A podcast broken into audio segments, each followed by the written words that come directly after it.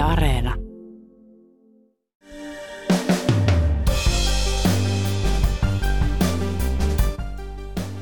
Etelämantereelta kuuluu huonoja uutisia.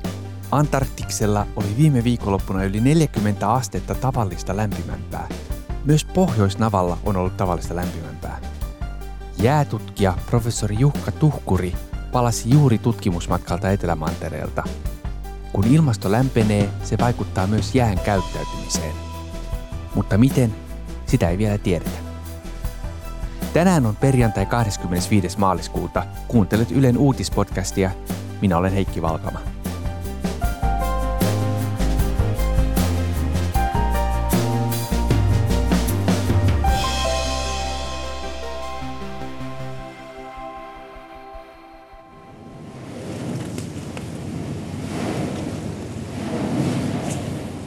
Tältä kuulostaa, kun seisoo laivan kannella ja Etelämantereen merijää murtuu keulan alla. Aalto-yliopiston professori, jäätutkija Jukka Tuhkuri palasi juuri seitsemän viikon tutkimusmatkalta Etelämantereelta. Hän matkasi tutkimusalus SA Agulhas 2 kyydissä kohti Vedelin merta. Vedelin meri on Pohjoismaiden kokoinen merialue Etelämantereen länsirannikolla.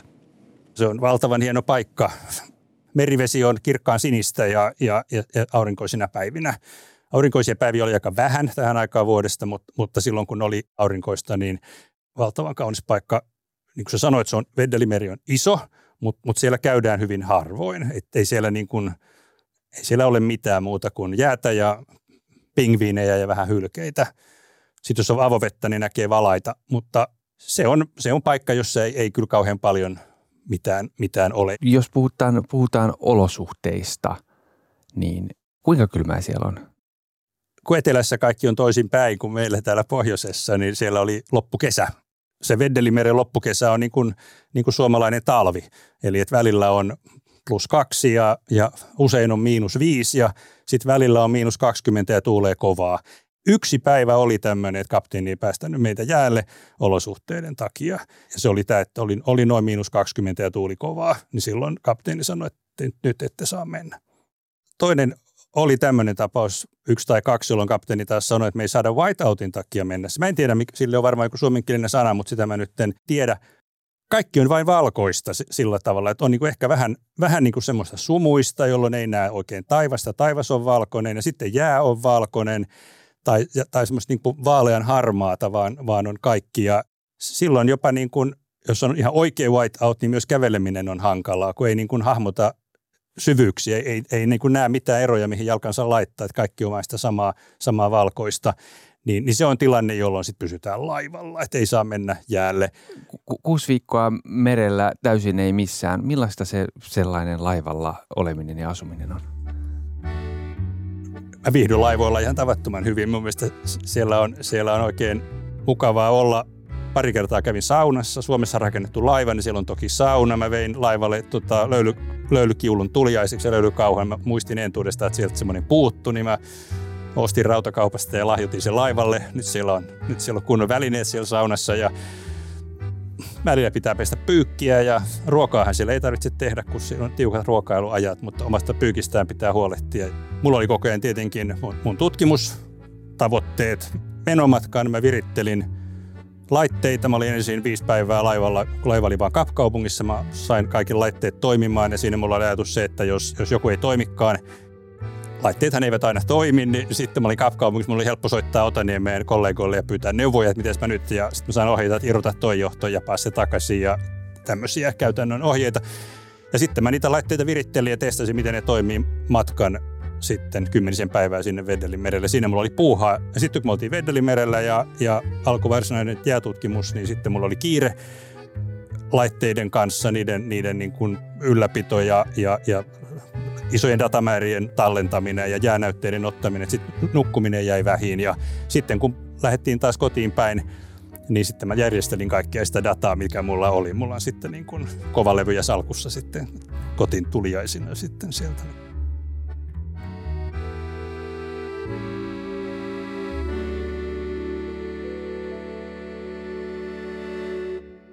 Moni varmaan tunnisti jo nimen S.A. Agulhas. Yli sata vuotta sitten Etelämantereella kadonnut Endurance-alus on löytynyt. Etelämantereen tutkimusmatkailijan Sir Ernest Shackletonin kadonnut alus löydettiin viikonloppuna Vetelin meren pohjalta Antarktiksen läheltä. Etsijäryhmä löysi aluksen, aluksen tutkimusmatkan varsinainen kohdehan oli löytää 107 vuotta kateissa ollut brittiläisen tutkimusmatkailija Ernest Shackletonin laiva Endurance. Laivan hylky löytyi meren pohjasta kolmen kilometrin syvyydestä, mutta se on toinen tarina. Kun pääretkikunta oli meriarkeologian parissa ja etsi kauko-ohjattujen sukellusveneiden avulla hylkyä, suomalainen tuhkuri tutki ilmastonmuutoksen aiheuttamia muutoksia merijäässä näiden muutosten vaikutusta laivojen kohtaamiin jääkuormiin. Mulla on tässä kuva, jossa neljä pingviiniä, pingviiniä seisoo ahkion vieressä, tuijottaa, tuijottaa kun tuossa on tuommoisia isoja kairoja ja, ja äh, olette siis jäällä mitä tuossa tapahtuu? Mitä te siis tutkitte käytännössä? Mä, mä oon kiinnostunut jään murtumisesta ja ihan itsessään vaan niin kuin materiaalitekniikka, materiaalitieden mielessä jäästä. Ja sitten toisaalta millaisia, millaisia voimia sitten jää aiheuttaa laivoihin tai – tai merituulivoimaloihin tai siltoihin, että ja, ja voimat syntyy silloin, kun se jää murtuu. Joku, jonkun pitää liikkua ja, ja sitten joko laiva liikkuu tai jää liikkuu ja majakka on paikallaan tai tuulivoimalla. Ja ymmärtääkseni näitä asioita mun täytyy tietää sen jään ominaisuuksia. Ja niitä ominaisuuksia on lujuus, lämpötila, suolaisuus, ö, tiheys, eli onko, se jää, onko siellä huokosia paljon. Ja, ja tätä varten me otamme jäänäytteitä, eli laivasta nosturilla, korissa meidät nostetaan tuota jäälle, tai itse asiassa me ollaan sen korin ulkopuolella, meidän tavarat on korin sisällä, me itse seisotaan korin ulkopuolella, sitten me ollaan jäällä. Se otetaan semmoinen pötkö jäästä niin kuin jään paksuussuunnassa ylhäältä alaspäin, ja keisaripingviinit oli uteliaita, ja monta kertaa kävi niin, että kun me oltiin menty jäälle ja ruvettiin ottamaan näytteitä, niin sitten vähän kuluttua keisaripingviinit tulee katsomaan, että mitäs, mitäs me nyt oikein puuhataan täällä. Ja, ja sitten, sitten niistä otettiin tietenkin valokuvia tai videoita niistä keisaripingviineistä, mutta kun me nyt oltiin sitten siellä monta viikkoa, niin lopulta oli myös sit se, että sitten me vaan jatkettiin meidän hommia ja keisaripingviinit katseli, että kyllä se niin kuin kaikkeen tottuu, jopa siihen, että pingviinit tulee sanoa moi. Aloitte hätistellä, no niin, pois häiritsemästä pingviinit. Tämä niin kuin vuosi sitten, sitten kollegoinen osoitit, että, että äh, lämpimän ja kylmän jään murtumisessa on eroja. Ja nyt te siellä ää, äh, jäällä otitte semmoisia sinisiä pitkiä jääpötköjä pötköjä sieltä äh, niin kuin kairalla. Miten sä niitä analysoit ja miten, mitä, mitä niille tehdään? Mitä se tutkimus on?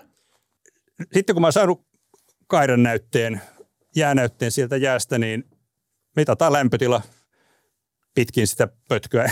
Hyvin yksinkertaista se, se tutkimus tuossa vaiheessa on, että poralla reikä siihen jäähän ja sitten lämpötila anturi sinne siihen reikään ja mitataan sitten se lämpötila siellä jään, jään sisällä tällä tavalla. Sitten otetaan sitä palasia, mitataan niiden palasten koko eli tilavuus ja punnitaan ne, sitten me saadaan arvio tiheydestä ja sitten me vietiin palaset laivaan mukanamme ja ne, ne suli sitten siellä vähitellen ja sitten mitattiin suolaisuus.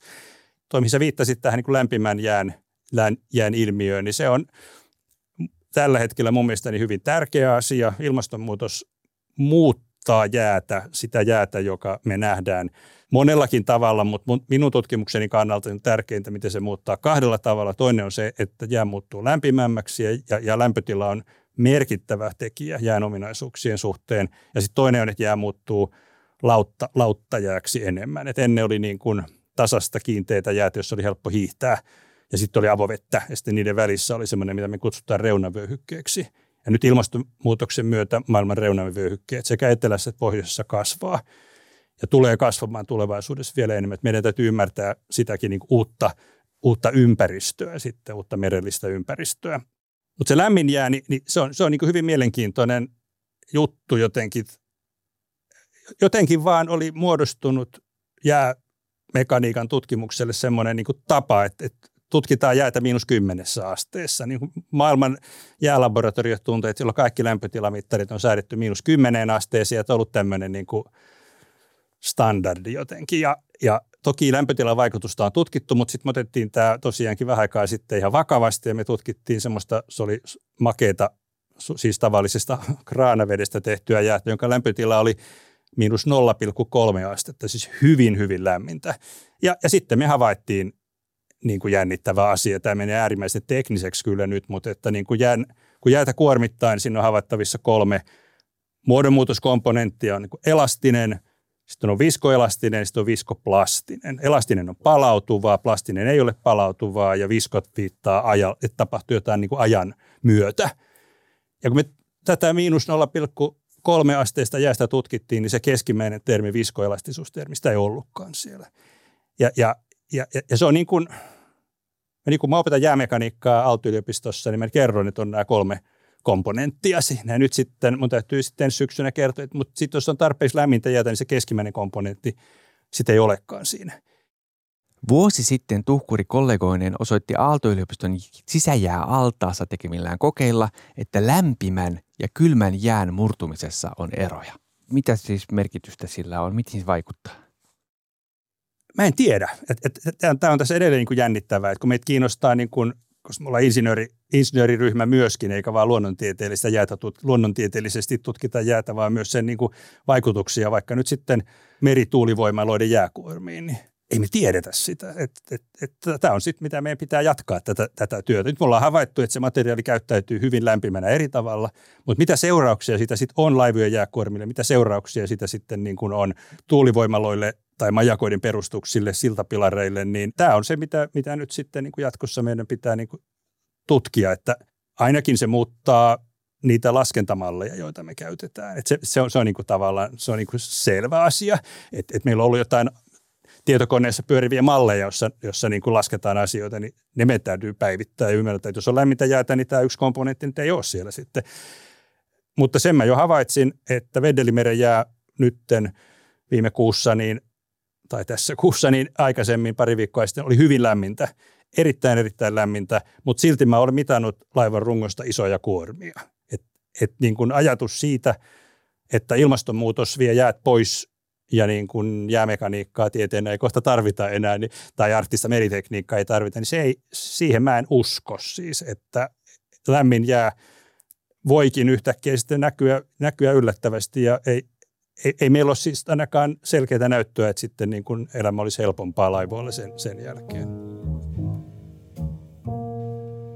Eli ilmastonmuutoksen seuraukset saattaa olla jollain tavalla yllättäviä, eli ei, ei tiedetä, miten se jää tulee käyttäytymään. Täsmälleen, täsmälleen näin. Täsmälleen näin. Että on niin kuin samantyyppinen ilmiö, että, että ilmastonmuutos on mun mielestä ihan selvä juttu, mutta meillä on kuitenkin, meillä tulee lumisia talvia siis, niin kuin, että sadanta lisääntyy Suomessa. Meillä saattaakin tulla tulevaisuudessa usein tämmöisiä hyvin, hyvin lumisia talvia. Se on meren, meren kulussa on ihan sama asia. Se jään ominaisuudet muuttuu, mutta on, on epäselvää, mitkä ne vaikutukset sitten tulee olemaan. Jukka Tuhkurin matkatessa Antarktiksella ympäri maailmaa levisi huolestuttavia tietoja. Etelämantereen itäosissa lämpö on kohonnut useissa paikoissa jopa 30 celsiusastetta korkeammalle kuin tavanomaisesti tähän vuoden aikaan. Etelämantereella mitattiin taas ennätyslämpötiloja. Nyt, kun Suomessa on kevät ja pohjoisen pallonpuoliskon kesä lähenee, Etelämantereella taas sään pitäisi viiletä. On suorastaan pelottava uutinen, että siellä on ollut jopa 40 astetta tavallista lämpimämpää. Vastaavasti Pohjoisnavalla on tehty lämpöennätyksiä, vaikka talven pitäisi siellä vallita kylmänä. Miten poikkeuksellista näiden napa-alueiden yhtäaikainen lämpiminen on? Pohjoisen lämpeneminen ja jäämeren, pohjoisen jäämeren jään väheneminen on ollut tiedossa pitkään. Se on mun mielestä niin kuin ihan, ihan selvää. Ja Antarktisen ympärillä olevan merijään väheneminen ei ole ollut ollenkaan niin, niin selvää. Että sitä nyt meillä on niin kuin 80-luvulta vai 70-luvulta meillä on, on satelliittihavaintoja ja niin kuin seurattu sen jään määrää siinä. Ja etelässä se on ollut aika niin kuin tasainen. Siinä ei ollut suuria, suuria muutoksia. Nyt loppukesällähän sitten Etelämantereen ympärillä loppukesällä, eli nyt jää on niin kuin pienimmillään. Niin nyt tehtiin mittaushistorian ennätys helmikuussa. Yhdysvaltain lumi- ja jäätietokeskus kertoi, että Etelämantereen merijää pieneni helmikuun lopulla alle kahteen miljoonaan neliökilometriin ensimmäistä kertaa sitten vuoden 1979. Mutta se nyt on yksi havainto, että siitä ei, ei tietenkään voi tehdä kovin pitkiä johtopäätöksiä. Viimeiset seitsemän vuotta on ollut niin kuin jäätä on ollut vähän vähemmän kuin aikaisemmin. Etelämantereella nyt tuli sitten pohjanoteraus. Variaatiot vuosien välillä on niin suuria, että, että ei me kyllä vielä voida siitä, siitä niin kuin sanoa, että etelä ja pohjoinen on hyvin erilaisia niin kuin maantieteellisesti. Pohjoisessa meillä on niin kuin jäämeri on manter, mannerten ympäröimä ja etelässä on toisin päin. Että siellä on iso, iso etelämanner ja sitten meri on siinä sen ympärillä. Ja, ja tämä aiheuttaa erilaista dynamiikkaa sitten sekä merelle että, että sitten ilmastoon. Ja sitten se, sitten se heijastuu eri tavalla siihen, siihen jäähän. Pystykö siellä paikan päällä jotenkin niin kuin, mittaamaan tai havainnoimaan sitä, että okei, nyt on tavallista poikkeavan lämmintä tai erilainen ilmasto tai sää kuin tavallisesti? No sillä tavalla pystyy, että se Endurancein hyllyn etsiminen oli helppoa että tässä, tässä mielessä. Siis, että laivalla ei juurikaan ollut vaikeuksia liikkua siellä. Että näin voidaan ajatella, mutta että onko se sitten taas sattumaa vai ilmaston lämpenemisen aiheuttamaa, niin sitä nyt en, en tiedä sitten. Mitä merkitystä tällaisella napa-alueiden lämpenemisellä, lämpenemisellä on? Yksi merkitys on siis se, että, että napa-alueet lämmetessään kertoo meille ilmastonmuutoksesta. Että, että kun se kun, kun jää, merijää muuttuu minun silmieni edessä, niin itse se on niin kuin, se tosiasia on niin kuin karu, että miten se muuttuu. Että, että se, mun lapsuudessani vielä seikkailijat hiihti Pohjoisnavalle. Ei, ei semmoista voi tehdä enää. Se on täysin, täysin mahdotonta. Että, että se on niin semmoinen indikaatio. Sitten toinen tietenkin, se on niin kuin luonnon kannalta se on tietenkin dramaattinen asia. Siis mitä käy eläimille, jotka elävät siellä, mitä, käy jääkarhuille, mitä käy hylkeille, mitä käy pingviineille. Se on tietenkin, se, on tietenkin tota, sit se seuraava, mikä, mikä, tota, mikä seuraa sitten. Että joitakin jääkarhuja on muuttanut jo niin kuin Alaskan pohjoisosiin, muuttuneet maakarhuiksi ja ruvenneet etsimään sitten seuraa sieltä. Et, et, et, nämä on valtavan, valtavan isoja, isoja asioita. Saatikko sitten, että jos niin kuin – rupeaa jäätiköt sulaamaan, Grönlanti ja Etelämanner jää, niin sitten tietenkin puhutaan jo ihan, ihan sitten taas uuden mittakaavan asioista. Onko, onko se nyt ihan selvää, että mistä tämä lämpeneminen johtuu? Minulle se on ihan selvää, että se johtuu ihmisen toiminnasta ja minun mielestäni niin kuin, niin kuin tota se, siitä, mitä me tehdään, niin mulle se on ihan selvää ja mun mielestä se on ollut ihan selvää sata vuotta, että se, se fysiikka on ymmärretty jo kauan. Siis merijään sulaminen on niin kuin hita, sit niin kuin, siinä, se, se ei ole niin kuin, sit ilmasto vaan, se niin kuin kiihdyttää ilmaston lämpenemistä. Mutta siis jäätiköiden sulaminen, niin, niin Grönlannin sula, jäiden sulaminen tai, tai Etelämantereen jäiden sulaminen, niin silloinhan merivedet rupeaa nousemaan niin kuin paljon. Ja siitä seuraa, siitä seuraa rajuja asioita.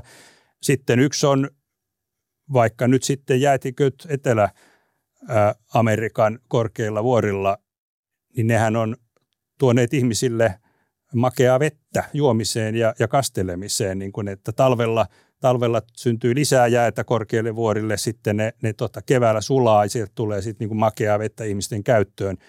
Ja jäätiköt vähenee niin kuin tä, näillä tämmöisillä pienemmillä jäätiköillä vuoristoissa, niin siitä seuraa sitten pulaa makeasta vedestä, pulaa kasteluvedestä. Ne on, ne on kamalia asioita sitten.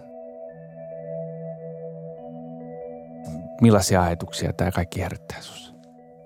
No t- tämähän on niin kuin omituinen asia siis niin kuin jäätutkijana siis siinä mielessä, että nämä on niin kuin pelottavia asioita ja huolestuttavia asioita. Meidän kaikkien täytyy toimia näissä asioissa, mutta samalla sitten niin kuin, mä oon niin kuin tutkijana niin kuin innoissani, kun on niin kuin uusia mielenkiintoisia asioita, ilmiöitä tapahtuu. Siis niin kuin mä, mä, kun mä näen, miten eri tavalla ja tota, lämmin jää murtuu tai mä näen niin kuin mielenkiintoisen asian niin kuin jäälauttojen ja aallokon vuorovaikutukseen, niin mä oon niin kuin innostunut tutkijana uusista asioista, vaikka se syy näihin ilmiöihin on niin kuin ikä, ikävä. Niin totta kai tämä on vähän tämmöinen niin kuin outo tunne siinä sit niin kuin ihmisenä.